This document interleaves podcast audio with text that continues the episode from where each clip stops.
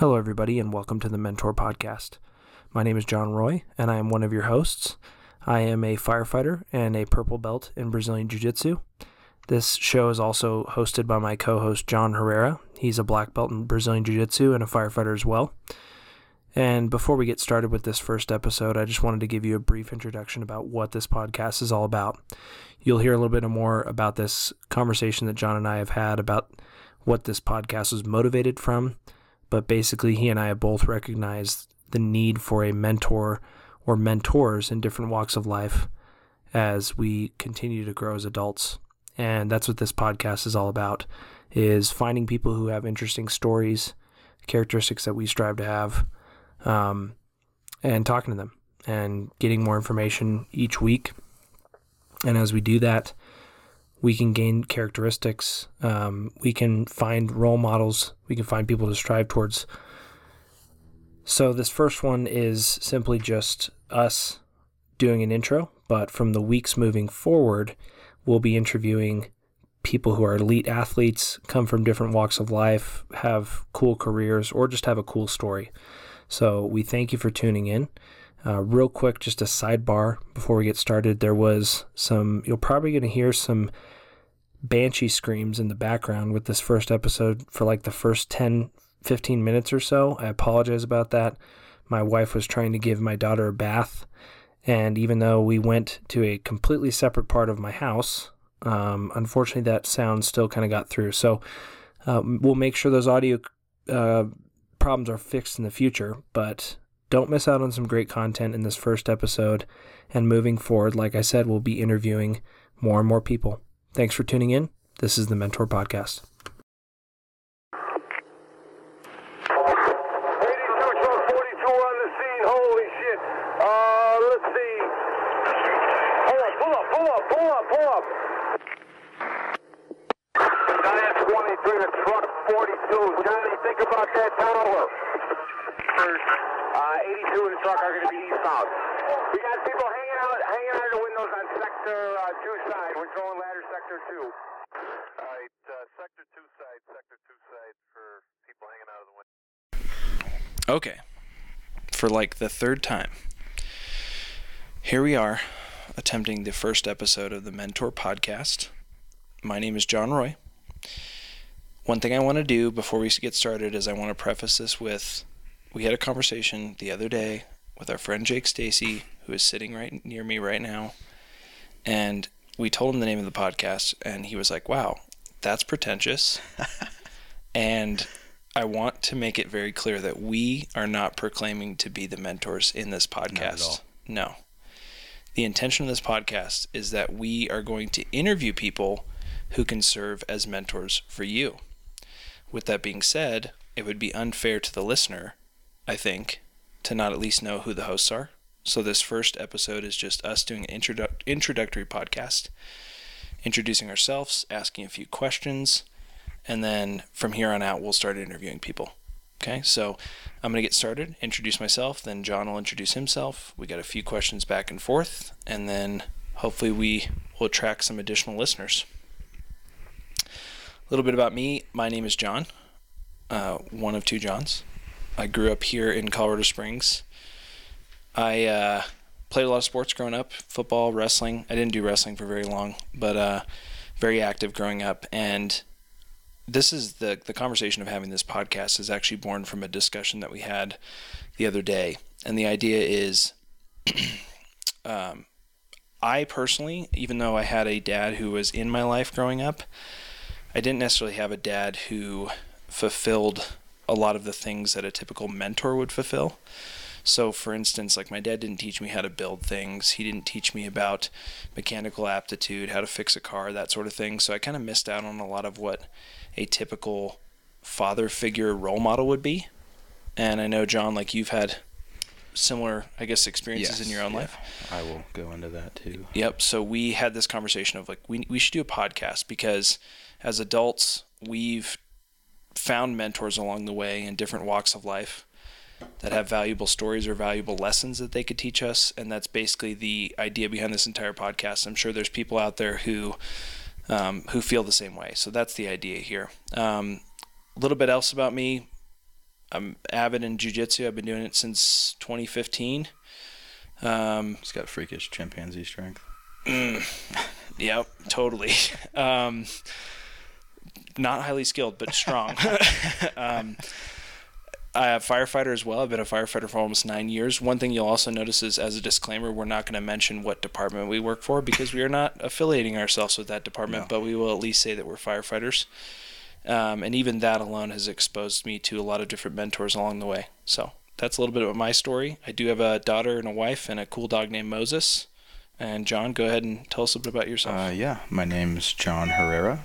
I have lived in Colorado Springs uh, twenty years now, actually. Uh, my mom was Air Force and uh, retired here at the Air Force Academy. So um, as far as uh, who I am, what I've done, I'm Uh, firefighter as well, local fire department. Uh, I'm a little bit newer to that than John is. I've been on that almost two years. Uh, I love it. Uh, and just as he said, um, one of the biggest reasons I did that was because I could, uh, I knew that'd be a great area to seek out mentorship and find good mentors. And then I'm a jiu-jitsu black belt under uh, Marcelo Mota. We'll talk more about him later. Mm-hmm. Definitely one of my mentors. Mm-hmm. Um, as far as like early childhood, and one of the reasons I wanted to be a part of this podcast. Um, my dad was in my life, but he was uh, really sick. He had cancer. And so to the point where there just wasn't a whole lot of personal mentorship, and I love him to death. And I mean, everything I've heard about him, phenomenal man. It's just, I, I came in at a stage of his life where he was hellaciously sick. Um, and most of my experience with him was, uh, you know, in hospital rooms or um, at home, you know, watching my, my mom, my older brother, take care of him. And um, and then he passed away when I was seven. And so he mm. wasn't in my life for a whole long, like a, a very long time. Um, and uh, I was lucky enough to have a, a great stepdad. I, he came into my life when I was about twelve. Um, but still, it's not the, it, and he taught me a lot. Um,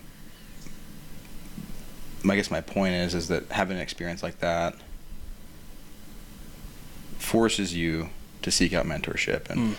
uh, I believe that if you want to truly be good at anything, and if you just want to be happy in life, you have to have mentors, you have to have guides, uh, people that can help you along the way. And that's, I mean, as far as you and I are talking right now, that's related to jiu-jitsu, that's related to firefighting. Mm-hmm. Uh, I have...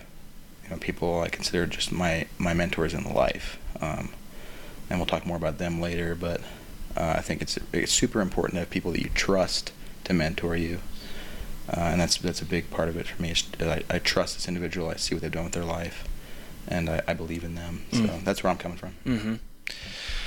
Well, I think a good uh, starting point would actually be your first question, just because it kind of sets the foundation for what we're talking about here. So if you okay. want to go ahead and ask that, I'll I'll answer, and then I'll kick it back to you. Uh, yeah, absolutely. Um, define what being a mentor means to you. So I've been thinking about this in anticipation of this podcast, but I know, like for me, like when I was a teenager and then I transitioned into adulthood, I kind of, I, I always wanted a mentor who was like a catch-all, mm-hmm. like somebody who could have all of the characteristics I'm looking for, all of the knowledge that I'm looking for, um, could guide me in all these different walks of life. And then as I've gotten older and I've sought out mentorship, I've realized that mentorship to me is a lot more compartmentalized. Yes. So for instance, like I have a primary mentor in the fire department, and I have a primary mentor in jiu-jitsu. Right. Yeah. And I've got uh, people who I think serve as mentors or examples in fatherhood or in marriage, but they're all compartmentalized. I don't really have one person that's like a complete package, which makes sense, right? We don't, we're not perfect well, people. I don't think that exists, honestly. Right. So, right. Yeah. So for me, mentorship is being somebody who can essentially be a role model in a particular facet of life. And it could be something, it could be a hobby, it could be a profession, or it could be how you actually live your life as a person. But ideally, we would try to find people, or we would try to gravitate towards people who could kind of fulfill each sector of our life that's important to us. So if I say to myself, you know, I want to be good at my job, but I also want to be a good dad, and I want to be good at jiu-jitsu, well, I need to basically find three different mentors for that. Certainly. Right? So mentorship t- to me is a lot more focused than I think a lot of people lead on. It's not a one-size-fits-all role model that's going to be able to fulfill all those things for you. No, I completely agree. Completely agree. So what is a mentor to you?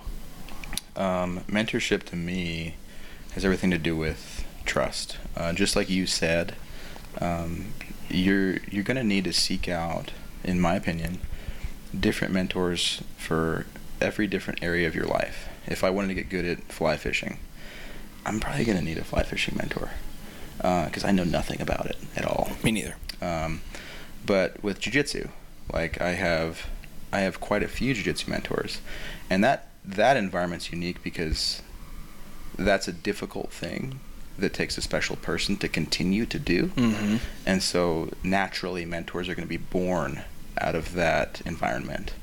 Um, but coming back to what that means to we, what mentorship means to me is, it, first of all, the individual needs to be competent in the skill or the area that I'm trying to become competent in. Um, and maybe not even competent, but like ideally above average, right? Yeah. Or like yes. really good, you know? Yeah, hopefully. Right. And and enthusiastic. Like they want to be there. Mm-hmm. They want to be teaching. Because I know a lot of phenomenal jiu-jitsu practitioners, phenomenal firefighters that have no interest in teaching me yeah, how to be a totally. jiu-jitsu practitioner totally. or firefighter. Mm-hmm. Um, so they have to want to be there. They have to be above average, certainly. Um, something for me personally is I ha- I really I, I need to believe that they're a good person. Mm. Um, regardless of what I'm trying to learn from them, uh, it's difficult for me if I think their moral compass is off. Mm-hmm. Uh, and then I have to develop my own trust in that individual, and uh, that's gonna that's gonna create that bond and that that uh, mentor relationship. So. Totally agree. Yeah. So you mentioned jiu-jitsu a couple times, and yeah. I think, like, I'm assuming here, but I bet a lot of your mentors come from jiu-jitsu. Absolutely. And I obviously haven't done jiu-jitsu nearly as long as you, but I know how much of an impact it's made on my life. Yeah. So I wanted to throw this out there. What impact has jiu-jitsu had on your life? Um, wow, jiu-jitsu for me has been everything. I mean, I prior to martial arts, Um, like I said, I had an interesting childhood. I wasn't involved in a whole lot of sports. I had played soccer. Uh, I did marching band, which mm. I actually really liked. That's uh, a martial I, art. Yeah, right. I, I tell you what, man, uh, I loved it. I absolutely loved it. And we were super good, too. So that's that, cool. Winning, that's cool. Winning helps, yeah. um, but, but yeah, my uh, my stepdad got me into jiu-jitsu, and I just never looked back, man. I, I mean, like I said before, um, I think it's something difficult. And to continue to do it over years and years uh, requires persistence and just a special type of person that you, that you don't encounter very often. And so naturally, for me, that's bred a lot of mentors. Mm. And so jiu-jitsu, for me, the biggest thing has been the community and the, not to say this word too many times, but the mentorship yeah. that I've been surrounded with. Mm-hmm. Uh, I've met so many people that have lifted me up, not only through jiu-jitsu, but in the rest of my life, and been there for me, and just genuinely friends I'll have mm. for my entire life. I mean, I've, I mean, think about how long I've known you. Yeah. Since I was eighteen. That's ten years. Tw- yeah. Yeah. twenty ten, yeah. Yeah. Maybe, well, I guess it'd be even longer now. Yeah, absolutely. Because we met in twenty ten, You right? know, think about, like, uh, Mo, Marcelo. I mean, mm-hmm. I've been training with him for almost a decade. Romyko, almost a decade. Yeah. Um, so lasting friendships, community, mentorship, and then that's that's just naming the, the non-tangible things, yeah. really. So what about you? Um, I don't think jiu-jitsu meant as much to me until I got on the fire department, and I'll talk about that in a second. Okay. But okay. I got my first taste of jiu-jitsu actually when I was like fifteen or sixteen years old. It's funny that you talk about your stepdad bringing you to jiu-jitsu yeah, because yeah. when I was like fifteen or sixteen, do you remember there was a gym in town called Joint Forces, and they were like in the basement of a, it was like a karate school? Um, I, I slightly remember that. Yeah. So, there were a lot of kind of shady spots yeah, in town. Totally shady, dude. Yeah. It was like puzzle mats in the in this like dank basement. Mats. And uh, get injuries. Yeah. Well, my dad was like a huge U F C fan. So we used to watch it on the weekends, and my dad was like, or I, I told my dad one day, I'm like, I want to do M M A. Yeah. Like, I want to be a fighter. Yeah. So at the time, like, the training opportunities in Colorado Springs were like almost sparse. None. Yeah. And the people who were like running gyms didn't know anything. In retrospect, you're like, oh my gosh, these guys didn't know anything. Uh, yeah. Um, my dad took me to this M M A class. And he didn't tell me till later, but like his anticipation was just that I was going to get my ass kicked, dude, because I was fifteen years old and it was just all adults. And yeah. like the people in the class were like less than savory. Yeah.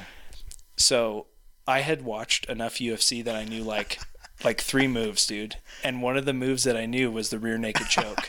And he just fucking housed up. Well, dude, people. I went up against this one guy who's like, oh, I'm going to be in the U F C someday. It was like this tall, lanky guy. And I'm like, he's never going to be in the U F C. I could look at him and be like, he's never going to be in the U F C. He was tall enough that, like, just walking around, he'd probably get a pneumo. Um, but anyway, I, I went against him in a grappling match, and somehow, magically, I got on his back, and I put him in a rear naked choke, and, it, like, in retrospect, it's probably the most sloppy rear naked choke you could ever do. Yeah. But I submitted but That was him, your dude. shining moment. Of that, that was day, my man. shining moment yeah. of, as being a teenager. And then we did stand-up, and I got my ass kicked, dude. But the ground... Yeah. Like, kind of made yeah, sense to me. You learned a rear naked choke, you're good to go. Right. Fast forward, like, jiu-jitsu didn't really mean a ton to me until I got on the fire department. Okay. And I'll tell you why. I think, first of all, when I got back into it, because I, I met you back when I was training at Team Underground. Yeah. And again, I really wasn't, like, super attached to the idea of doing M M A or jiu-jitsu. Yeah. When I got older, first of all, I think I appreciated the tradition more. Okay. Right, because Prime is pretty structured and, and has tradition. I appreciated Absolutely. the tradition more. Um, but more than anything, it was an outlet for me. So being in the fire service, seeing some of the things that we see, um, having to deal with some of the stressful calls that we deal with, a lot of people turn to alcohol, they turn to pills, they turn to things that are unhealthy. Certainly. For me, jiu-jitsu just became like... If I need to blow off steam, that's where I do it, right? If I need an outlet, that's where I do it. So it became an addiction in and of itself, but I'd call it a healthy addiction. And that's an understanding that like Becca has is I'm she she allows me all that time to go do jiu-jitsu because she knows it's healthier for me than Becca's drinking. Sean's wife. That's right. That's yeah. my wife. Than drinking alcohol or taking pills, right? Yeah. Like a lot of the things that people fall into.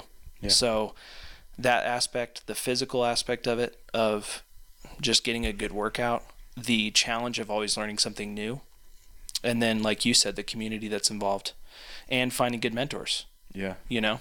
I mean, the community and the and the opportunity for mentorship is just, I think it's unmatched, honestly. Totally. So. Totally.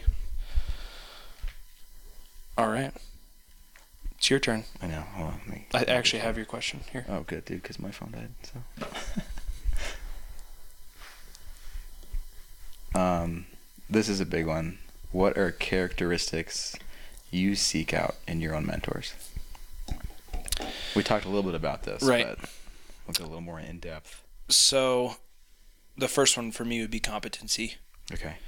But what I will say with that as a caveat is I've had mentors in life who maybe weren't the best at something, but they were good at connecting with me and good at helping me to learn something. Well, they could be good teachers and not necessarily have... the most up-to-date information. Right. right. Or even be like the most highly skilled. Yeah, absolutely. You know, I mean, there's a reason that a lot of guys who are the best grapplers in the world aren't necessarily teachers. Yeah. Right. They might have a particular skill set, but they're not, they're not, maybe not the best mentors, the best teachers. So competency is a big thing. Um, I don't know about you, but I'm kind of, it takes a while for me to warm up to somebody. Like I kind of have a wall up a little bit initially. Yeah. So first of all, would be establishing a true relationship with somebody. Like you're not going to mentor me if I don't actually feel like I know you. You know what I mean? Absolutely. And that has to be organic too. I have to have an organic relationship with you. You have to be competent. And I think more than anything, a good mentor truly wants the success of somebody. And I'll give you a good example. Like uh, Marcelo is a good example because mm-hmm. Marcelo is the type of guy that if you were to exceed him in a certain area, he wouldn't be upset by that. He'd be proud of that. Oh, absolutely. You know what I mean? Absolutely. Like that, he would be proud that his student is grasping something at a certain level. I mean, with him and I, there's areas where he's much better than I am. Right. And there's areas and vice where, versa. Right. Exactly. But if there's an area where I have a, a little bit of an edge on him, he comes and asks me questions about it. Right. And he tries to get better at it. S- yeah. And that's, so that's level, actually rare, I think. I agree. So. so a level of investment and I guess humility as well. Yeah. Yeah. Absolutely. What about you? Um, I agree with you. I hadn't thought about this prior, but I agree with you that I, I really feel like I have to have a relationship with somebody. And I feel like that comes back to me uh, believing this person has a good moral compass. Mm-hmm. Um, and that's huge for me uh, to develop trust in an individual. Uh, and I'll bring up uh, Romyko. Mm. Um, Romyko Blackman. He is absolutely phenomenal wrestler. If you guys want to know more about him, you can just Google him. I'm not going to go super in depth with that right now, but uh, he's been a major mentor in my life for the last decade, um, not only on the mats, but just in life in general. I mean, he's he's dialed in on what his moral beliefs are, and they align with mine, and so that's been easy to find him as a mentor. Um, and then, obviously, extremely skilled wrestler. Mm-hmm. Uh, and so not necessarily in jiu-jitsu, but uh, as you know, you have to wrestle or you have to do judo if you want your jiu-jitsu to really be applicable in, in most scenarios. I chose wrestling, and I was lucky enough to just have this angel of a wrestling coach, Romyko, appear in my life. Um, and competent in that field. More than competent. More than competent. Yeah. Phenomenal teacher. Wants to teach. Phenomenal moral compass. And it just was this, it's been this natural mentorship for me. I still call him coach. I know him for ten years, which is know? awesome. And I, that shows just, how much you respect him. I love that guy. Yeah. And so if you want to ask me about, about characteristics of a good mentor, I just need to introduce you to Romyko, honestly. And you're just that. lucky that you have somebody who's like a one size fits all, you yeah. know, somebody who yeah. can, who can be all those things. Absolutely. You know? I mean, I can come to him with life questions, jiu-jitsu questions, wrestling questions. And it's funny because I'm his jiu-jitsu coach. Right. And he's my wrestling coach. Yeah. You know, but that it's, is a it's cool. Been this, that's a cool dynamic. Yeah, it's been this nice uh, dynamic for, mm. for years now. So, mm-hmm. but yeah, that's my that's my answer. Nice. Okay. Make sure this doesn't fall asleep on me here.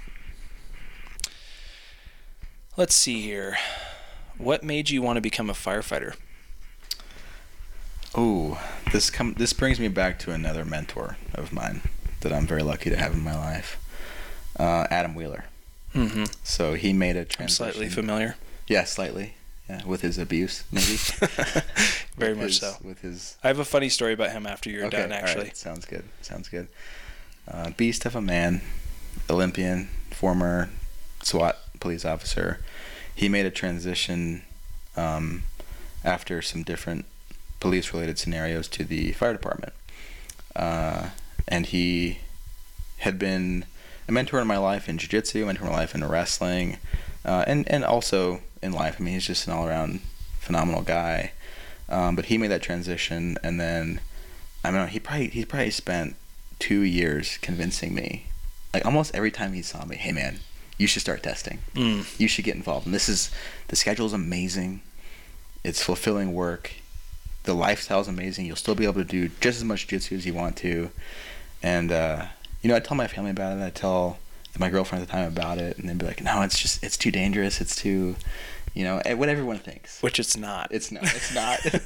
it's not. Um, yeah, I'm probably at more risk of dying, like on the jiu-jitsu mats, but especially with guys like Jake, how you, Jake how you Stacy roll. coming. Oh yeah, me. Jake Stacy, yeah. dude, he'll kill anybody. Break my neck. He'll kill anyone. So uh, yeah, Adam convinced me to uh, to do it, and a lot of a lot of the. appeal to me initially was the lifestyle. Like, okay, I'm gonna go work this amount of time, and I will then have enough time off where I can make a training schedule and still enjoy this martial arts aspect of my life.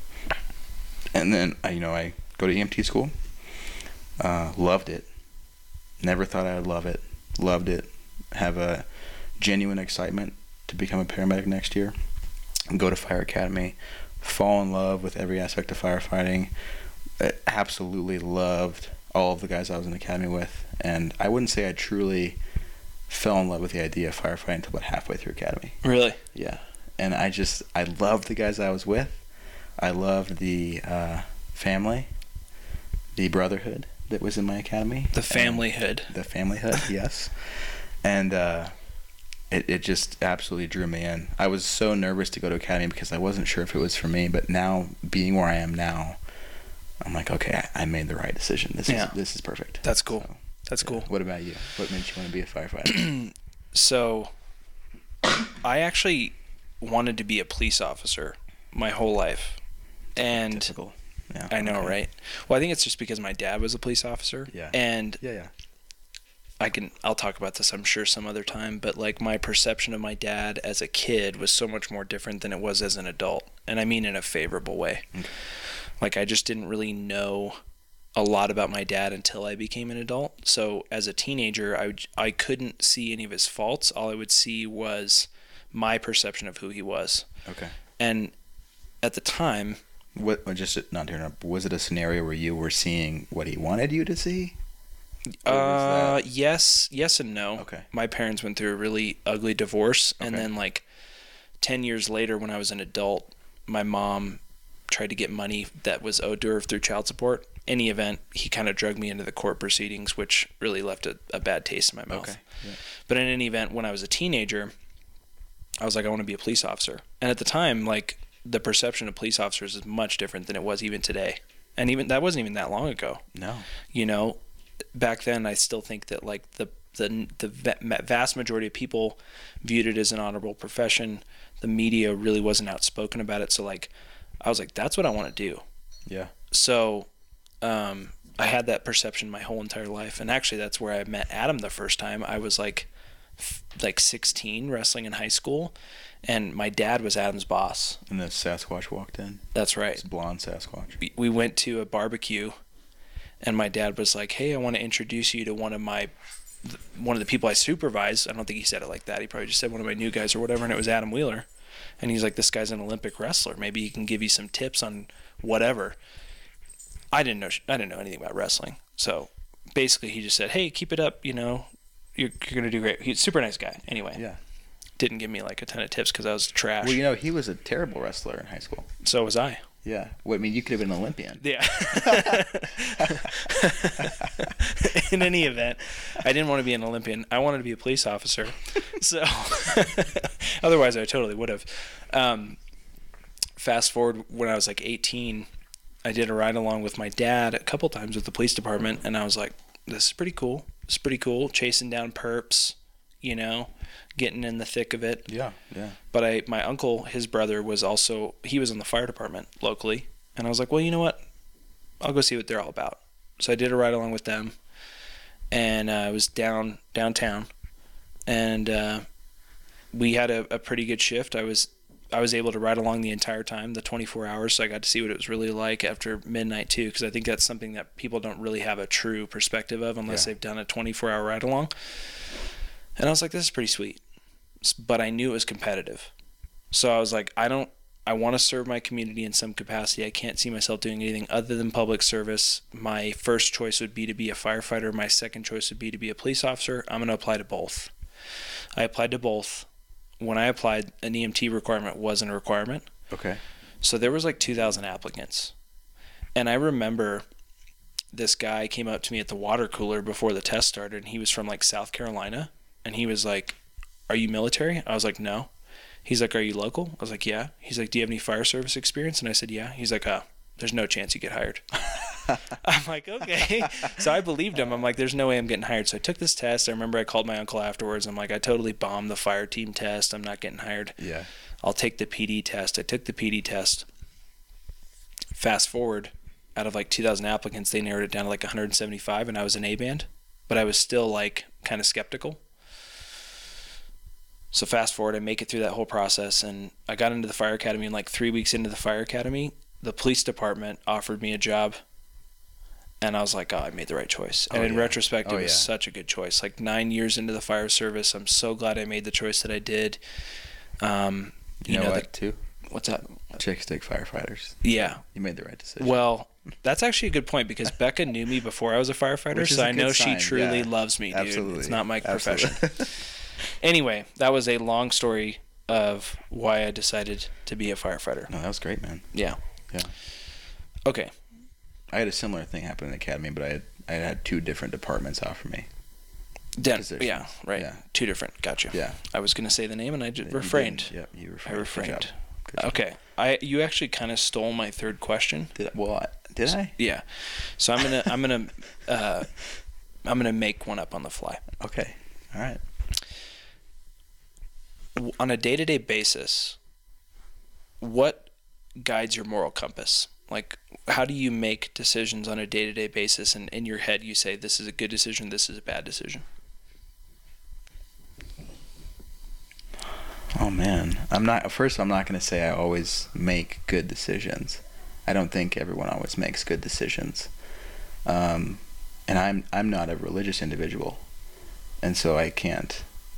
I understand a lot of people use that to guide their moral compass, which is phenomenal if that's what you're into.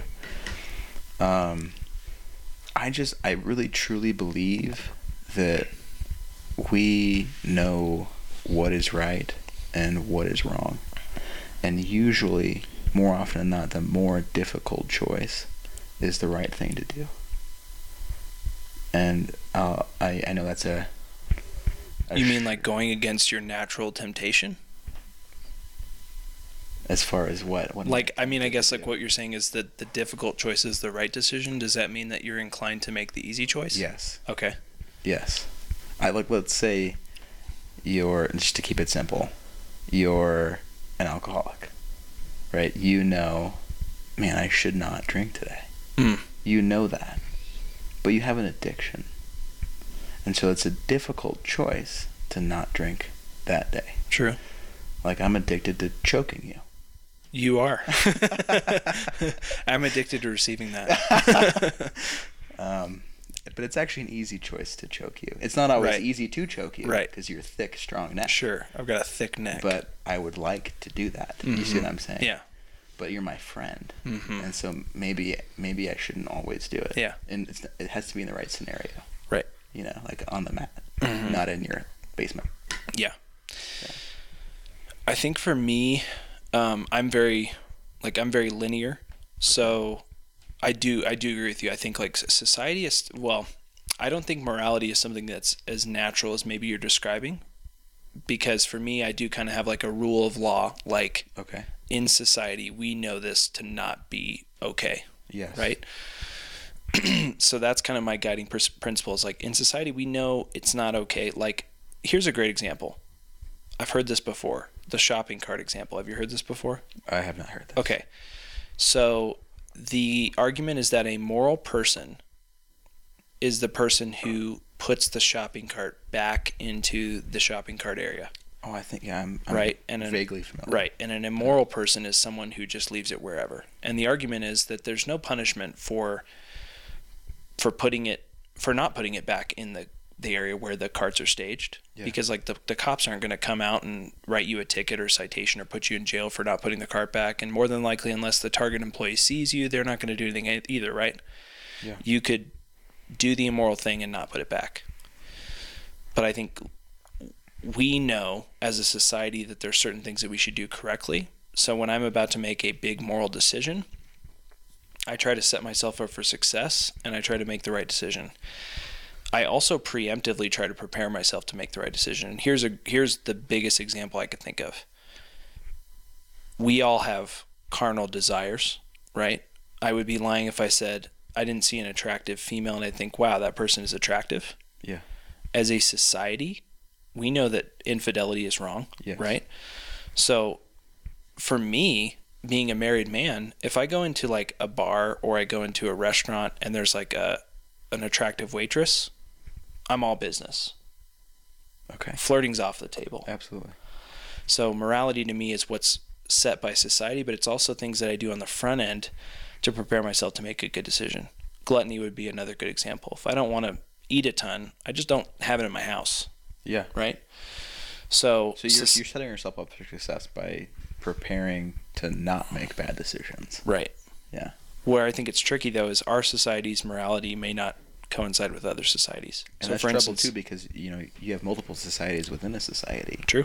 Think about the different political parties. Yeah, it's a very it's a changing world nowadays. You know, so I guess ultimately what I try to do is, first of all, set myself up for success, but second of all is I know deep down what my moral compass is and what my guiding principles are.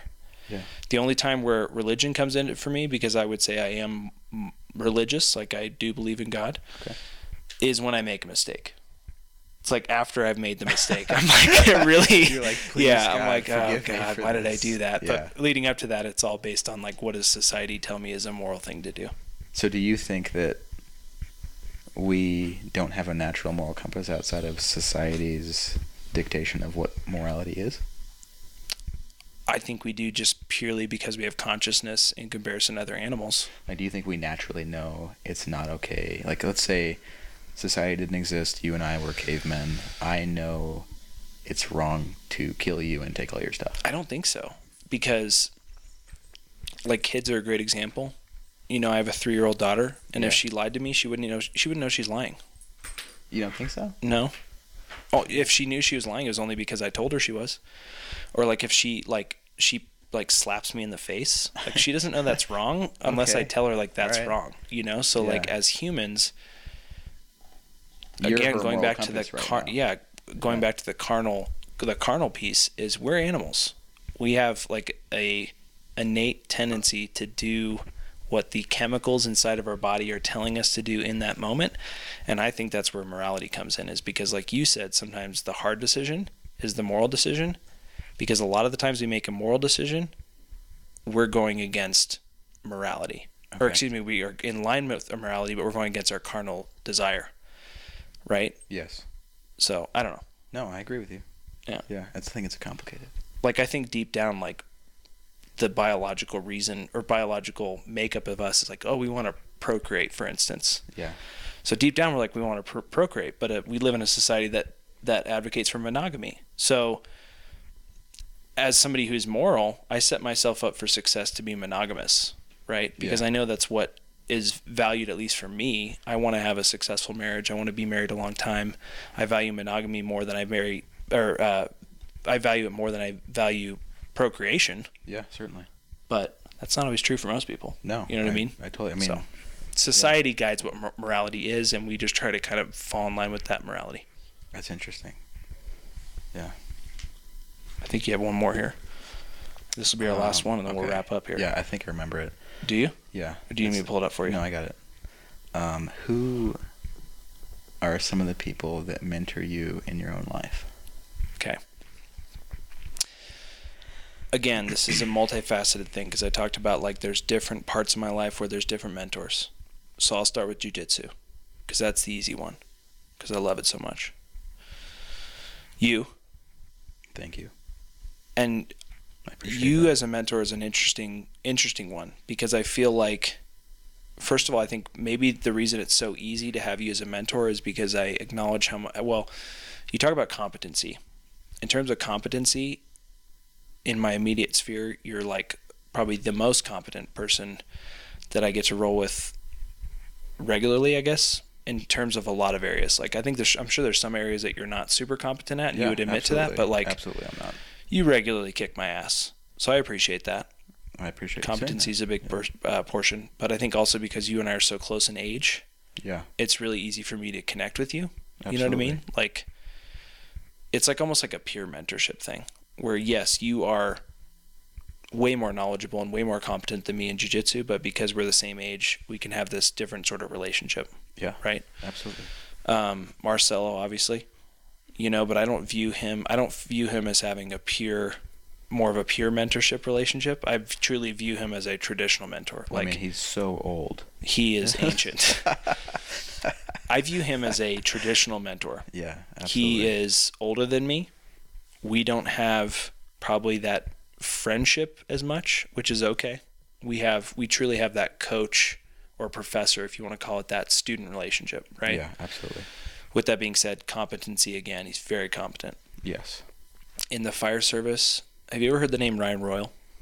Isn't that associated with, uh, well, I won't say it, but... You can. It's a company, Irons yeah, and Ladders. Irons and Ladders, yeah. So when I was new in the fire service in prob- on probation, Ryan Royal was my mentor. And man, that's awesome. I just, I've never met a person. I mean, I watch those videos probably once a week. Yeah. yeah. I mean, he, I've never met a person who is, was as competent, was, who could just back it up. You know, like, it's one thing to be, to know the information, but he could just, we would do these endurance drills where we would do multiple skills on a, a you know, on an S C B A, and you try to see how long your bottle would last. And he's not a very, like, intimidating looking person. He's actually kind of got like a dad bod, but he would frickin' whoop my ass in these endurance drills. Yeah. And when I would ask him a question on the fire service, there was nothing that he didn't know. When I would ask him technical information, he knew it all. And above all, he could teach me just basic lessons on life. Like, he was probably one of the first people in my life that taught me how to use power tools correctly, or taught me how to yeah. like build stuff correctly. Like, it, I wasn't just learning a lesson about the fire service. I was learning lessons about like life, life. Like yeah. here's how you frickin' use a saw correctly. Here's how you measure things correctly. Like, just the most basic things you thought you'd think your dad would teach you. He taught those things to me. Yeah. And the more that he got to know me, he took a genuine interest in me. And we've developed a very close friendship over the years, but I can't help but feel like he's still this superior mentor to me. You know, I've paved my own career. I've, I have nine years on the job now, but I can't help but look at him as somebody that I'm always going to strive to be like yeah. in the fire service. Well, I think that's so healthy to have those individuals around you. Yeah. So, and he probably, like, if he listens to this, he probably, I've never said those words to him because, you know. Yeah, I'm, I'm super yeah, manly. Exactly. I'm super manly. I don't have any emotions. Yeah, of so. course. I'm, I'm, I'm devoid of emotions. Um, and then um, in my personal life, like, people who I've looked to for lessons on how to be like a good dad, um, a good father, actually probably the person in recent history that's been a, a big influence on me is Noble. Okay. Yeah. Noble's a great guy. He's dude. He's such a good guy. Yeah. He's his, a he's his, a good uh, dad. He's a good husband. His positive attitude and enthusiasm is just like unreal. It's infectious. Yeah. And I, I think I a lot of people feel don't. better when he's there. And most people wouldn't know this, but he is a West Point graduate. He was in the what? he was in the infantry. Seriously? Yep. Army Airborne. Noble. Yep. Wow. Noble. Noble. Good so, man, man. That's awesome. Just like a badass dude who has post-career learned how to just be very in touch with... Humble?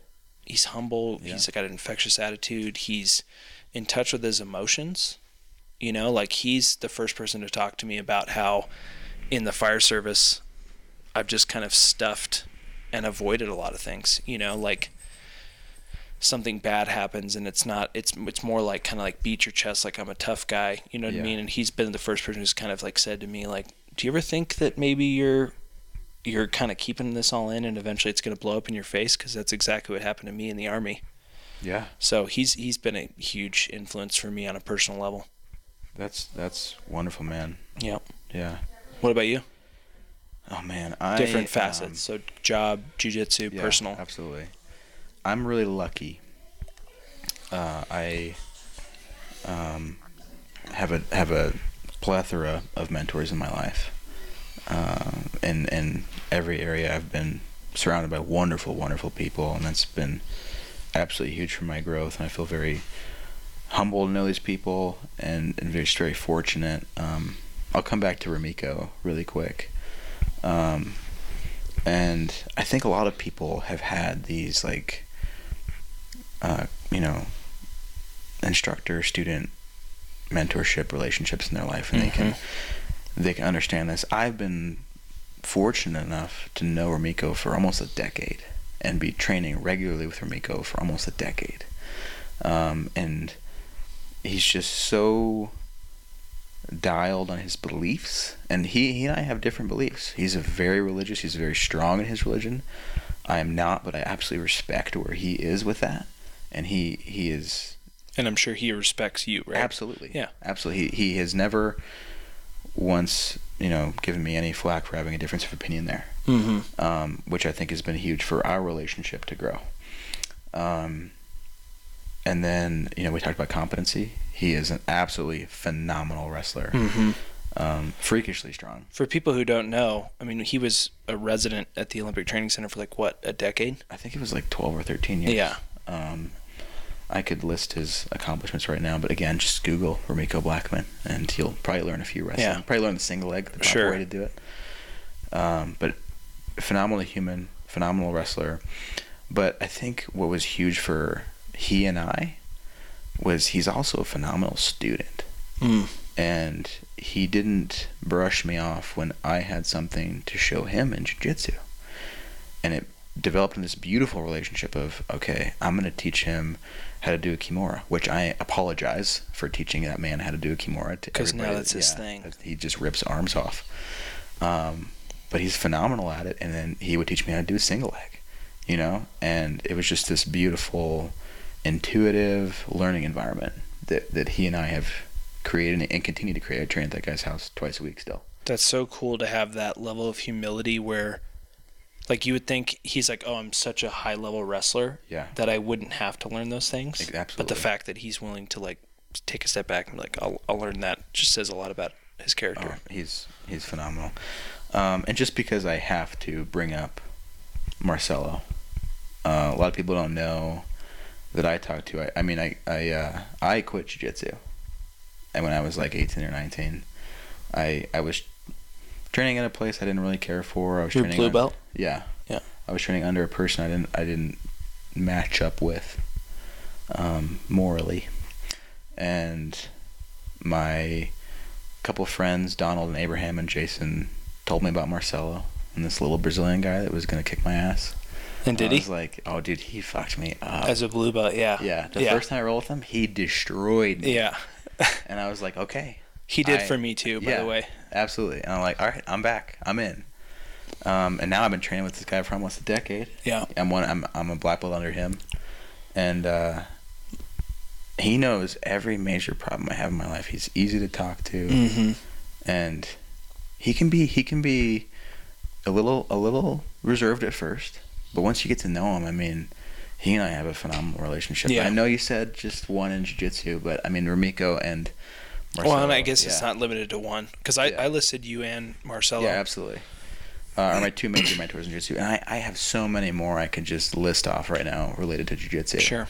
Um, and I will, as this podcast goes on, I'll, right. I'll mention more people and give them a little confidence boost. Yeah. You know? But uh, yeah, and as far as uh, life.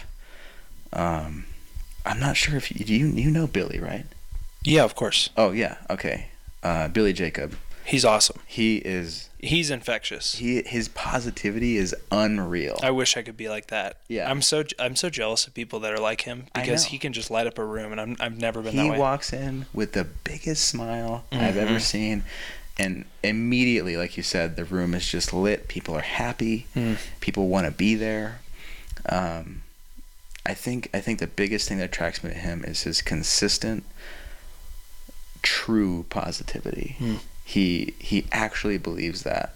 I mean, I'll call him and and I talk to him about everything in life. And one of the things he tells me is, John, you have to believe that you are great at everything you're going to try to do. He said you have to say, I am a great firefighter. I am a great black belt. Words of I, affirmation. I am a great uncle. I am a great son. Huh. Exactly. Words of affirmation. And and he'll text me that in the middle of the day. I, I, I won't have talked to him for two weeks. And he'll text me. He said, you you are phenomenal. You are. Exactly. I'm telling you, man. That's cool. Just, That's he cool. Just, he just blows people yeah. up. And I'm like one of fifteen people he does this with. That's kind of like saying. Noble. Noble's exactly. the same way. Yep. Um. So he's wonderful. He's wonderful. We'll have to have him on. It, yeah. I, I, I want to have him on. Yeah. As far as the fire service, um, it's similar to jiu-jitsu when when it comes to it's something difficult that takes a special person to do for a long period of time. Mm-hmm.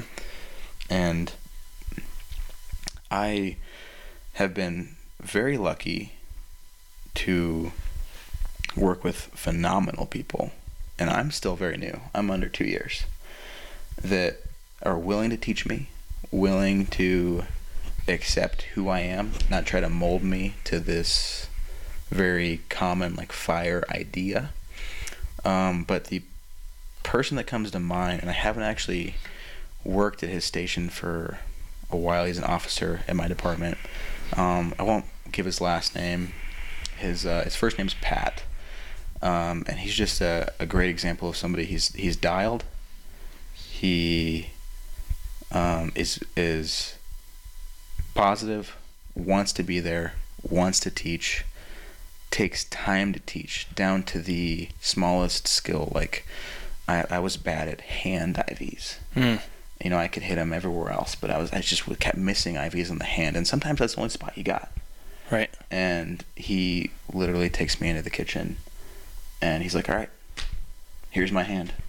Now, he's a behemoth, and he has a hand vein the size yeah. of my pinky.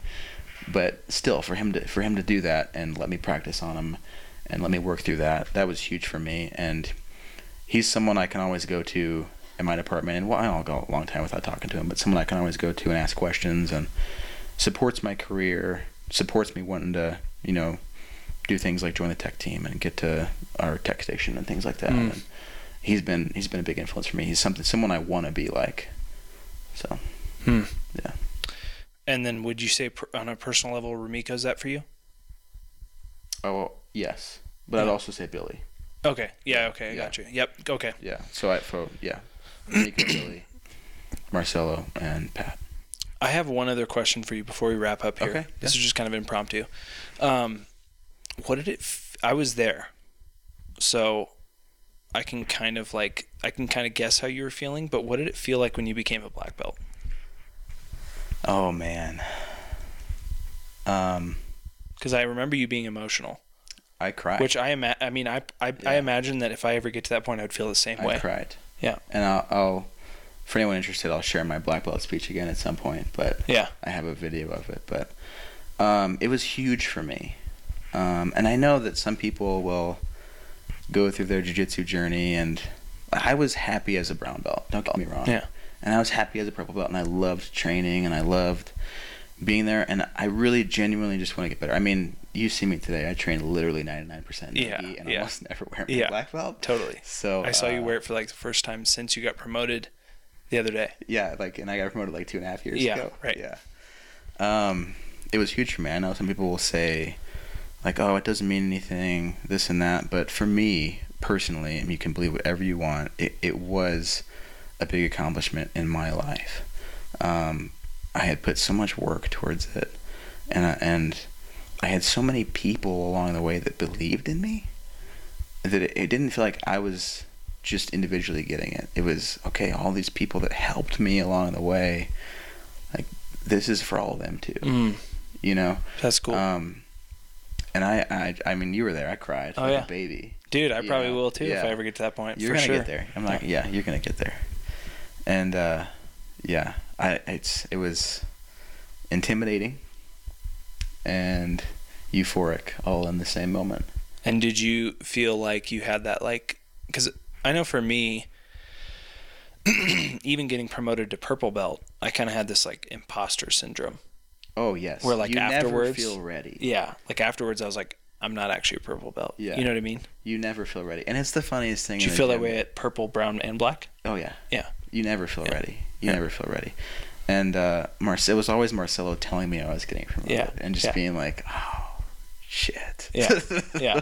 um, because it, it it does in the jiu-jitsu world. I mean, it comes with a target on your back. Oh totally. Which is, which is wonderful.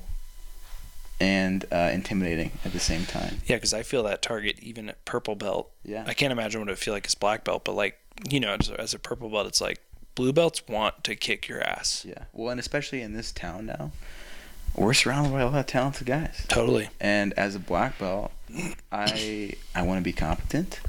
I want to be able to offer something. Mm. I want to be technical enough in certain areas to have someone say, hey, you should go ask John about that. Yeah. You know what I'm saying? And, yeah. uh, but yeah, it's intimidating. But yeah. I, uh, you've more than lived there. up to it, though. Oh, thanks, dude. Yeah. I appreciate it. That's cool. Yeah. Sweet. Well, I think that's a good stopping point for us. I agree. Like I said, this is the introductory podcast just to get a little bit more uh, information about us. And Hopefully then we can have some more like actually qualified people in here. Oh, we're going to have so myself. many more qualified people. So just so the listener is aware, the goal now is we are now going to start reaching out to other people that'll be interviewed for the podcast. I think we've probably already mentioned a couple of people in this podcast that we intend to to interview. Yeah. Um, I don't know the frequency per se of what we're going to do that, but I think that we're going to get some really high quality people in here. I mean, just naturally through our kind of the, our walks of life and being exposed to certain kind of people, we're going to be able to get high caliber athletes, you know, people who have had really interesting careers, people who have just cool stories in general. So thank you very much for tuning in. Thank you for taking the time to listen to this podcast. And we hope that you'll join us again in the future as we interview a ton of other really cool people. Thanks, everybody.